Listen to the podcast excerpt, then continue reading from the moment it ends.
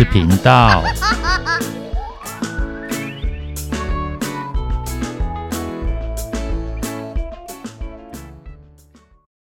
欢迎收听《不想说故事》，鸡小妹与神秘海洋第三十二集。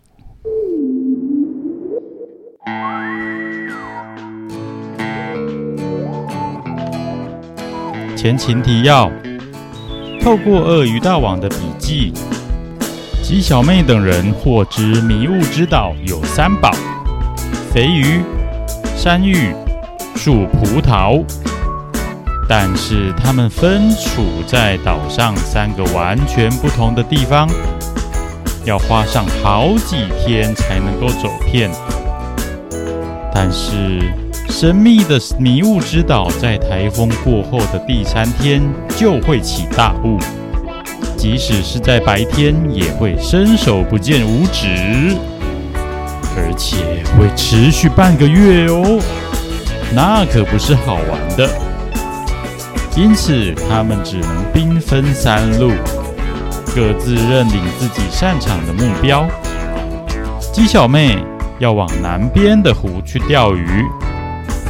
小猴子要到北边的山坡摘树葡萄，至于小鳄鱼，则是逆流而上，到内陆去采山芋。这对他们而言并不容易，因为他们都不喜欢一个人睡觉。不过，为了自己的责任，也为了不让这趟旅程失败，他们都鼓起勇气。面对这个新的挑战，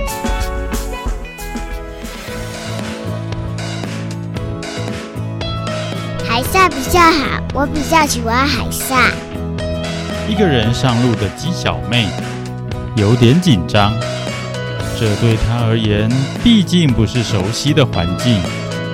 虽然知道要去克服，要去学习与成长。但是，对未知的恐惧还是一直侵袭着她。感觉好远哦，我没有自己走过这么远的路。我们都知道，他的哥哥冒险鸡就很擅长这样的冒险。冒险鸡通常都一个人出门，陆地上更容易遇到其他人，有的时候就会结伴而行。甚至成为伙伴，但是海上不容易遇到其他人，所以像这种比较远的航行，他通常就会找人一起上路。不过另一方面，如果是在海上，他就会很自在，即使是自己一个人过夜，也不太害怕。到底要走多久？一边走着，他越来越没信心，很担心会完成不了任务，因为他的脚已经开始酸了。怎么办？我会不会到不了湖边？除此之外，眼前又一直有迷雾遮蔽视线，让他很难判断稍远处的地形，也无法进行预测。这个时候，他突然被纠结的杂草给绊了一下，重心不稳，不小心就跌倒了。好烫哦！鸡小妹忍不住啜泣起来。她变得相当脆弱，胆子也小了。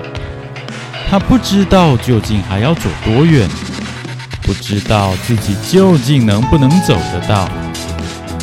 小时候第一次和爸爸妈妈一起出去的无助记忆再次浮现，尤其他最害怕茫茫的雾里面会不会突然跳出什么吓人的玩意儿。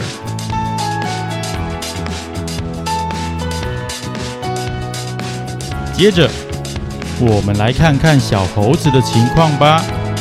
小猴子蹦蹦跳跳地沿着海滩往北走。看起来无忧无虑，但是走了一小段路之后，他居然来到了沙滩的边缘。咦，怎么没有沙滩了？此时挡在他面前的是连绵的岩壁，那应该不会太高，但是顶端却被这个奇妙小岛异常浓密的雾气给遮蔽，根本看不见。糟糕，该不会没有路了吧？小猴子有点错愕。原先还以为可以就这么轻轻松松到达树葡萄所在的那个山坡。他虽然很会爬树，但是要徒手爬上这个峭壁，他可没什么信心。愣愣地站在岩壁前，心中的不安逐渐升起，很怕会没有办法继续前进。也担心自己没能完成任务。虽然知道要设法解决眼前的困境，但是脑袋却一片空白，根本想不出什么办法。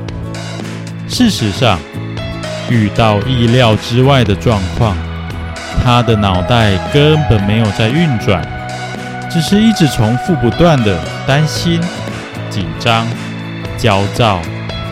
甚至有点愤怒。完蛋了，该怎么办？哎，到底该怎么办啦？吼！至于小鳄鱼这边呢？小鳄鱼一开始也进行得相当顺利。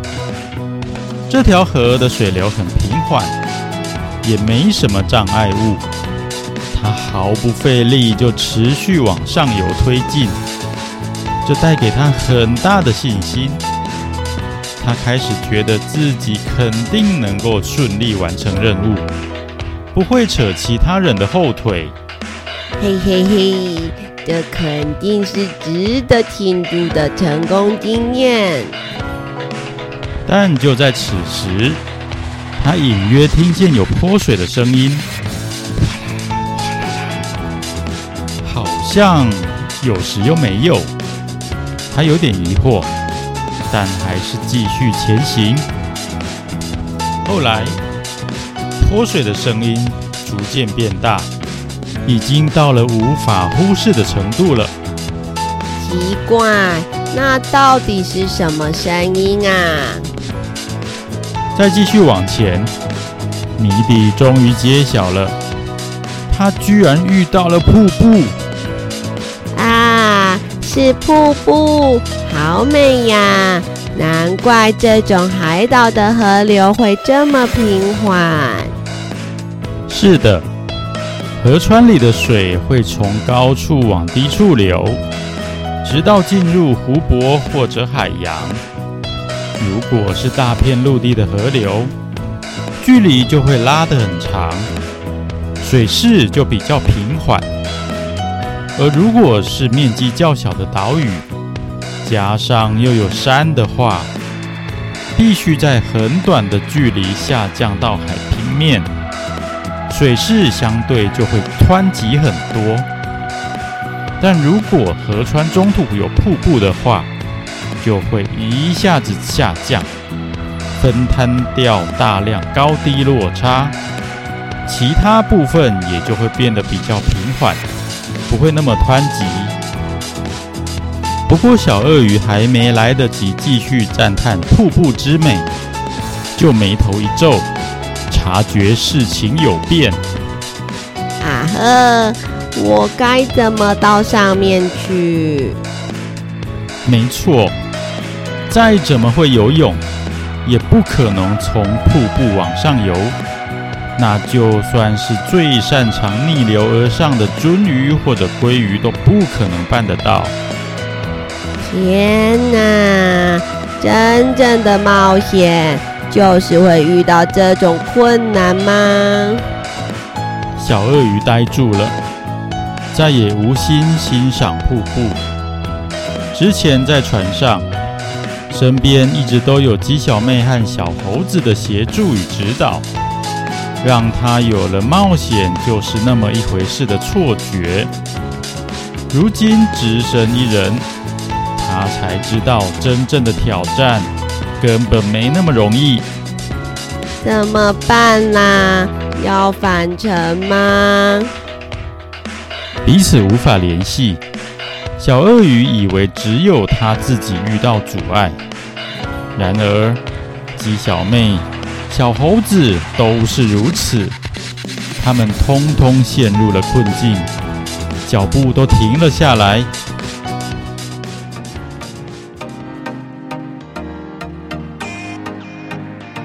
一屁股坐在路边休息的鸡小妹，精神有些涣散。眼前迷蒙的雾气里，并没有出现什么吓人的东西，反而好像出现冒险鸡的身影。她突然想起来，虽然各自有喜欢的领域，但她和冒险鸡常常会交换冒险的经验和心得。要有耐心，调整步调。对呀，因为距离一定很远。而且都要靠自己走，不像在海上有船可以搭，所以要依照自己的体力调整步调，比追求速度重要多了。对了，这位是冒险鸡。简单的说，累了就休息，休息够了就继续前进。对，很简单，对吧？只要目标不变，一定会达到的。真的。好像也没那么困难了。想到这里，鸡小妹也休息够了，她好像也比较能够适应这种步调。原先会遮挡视线、有点恼人、有点吓人的雾气，现在也变成可爱又梦幻的飘飘云了。对呀，海上也会常常起雾啊。到底？有什么好怕的呢？带着仍旧紧张却又有点轻松的心情，鸡小妹继续前进。耶！飘飘雨，飘飘雨，我要钓到好多鱼。小猴子也怕黑，也怕雾茫茫，他喜欢能够看得清清楚楚，眼前被雾气给阻挡。真的让他手足无措了好一会儿，甚至也想转身回去。不过，他也想起爸爸妈妈告诉过他的话：“你要懂得冷静，冷静思考，才能想到好方法。”可是我什么都看不到啊！你的心不静，冷静下来。就能看见很多原本以为没有的东西哦。于是，他试着沉住气，努力往雾气里看过去。这时，随着太阳越爬越高，雾气稍稍有点消散了。他终于注意到，只有面向海的那一面是岩壁，往内陆进来。就是茂密的树林，错落在山坡上。是山坡，有好多树。他的不安一下子消失无踪了。只要有树，那他就能轻易通过。他突然很庆幸刚刚没有放弃。这里就有山坡，难道我快到了吗？我会不会是第一个完成任务的人呢？小猴子很开心，三两下就攀到山坡上，然后用更快的速度爬上一棵树，就开始在树林里跳跃、摆荡前进。虽然雾气仍旧对视线有影响，但那已经不算什么大问题了。啦啦啦啦啦，来摘树葡萄。最后回来看看小鳄鱼吧。突然间回到一个人，又遇到困境，真的让这位冒险新手比其他两人更胆怯，脑中的空白程度完全不输小猴子。有一度，他真的往回游了一小段路，而这反倒让他放松下来。脑袋也开始运转了，迷蒙的雾里似乎飘出一个声音：“你这是在逃避？”哦，是鳄鱼大王的声音。对了，那是在他还很小，刚开始自学日文的时候。那时他并没有学得很顺利，好几次都想逃避学习。当时鳄鱼大王并没有逼他继续，只是淡淡的说：“逃避当然比较轻松，没错。可是你真的甘愿吗？”这小鳄鱼犹豫了，它停了下来。接着，出发前鳄鱼大王所说的话又回荡在耳边：“如果我退缩了，在我身后的岛民就可能会面临危机。”说的没错，如果我现在逃避了，那之后的航行可能就会有问题。然后他终于想起了。之前是那么期待出来冒险，怎么现在才遇到一点困难就要打退堂鼓呢？对，我应该要勇敢一点，要能够克服困难，才会变得强大。这里没有人可以依靠，一切都只能靠我自己，或者说。我和鸡小妹与小猴子是互相依靠的。小鳄鱼断然回头，又来到瀑布下，就和小猴子那边一样，这里的雾气也稍微消散了。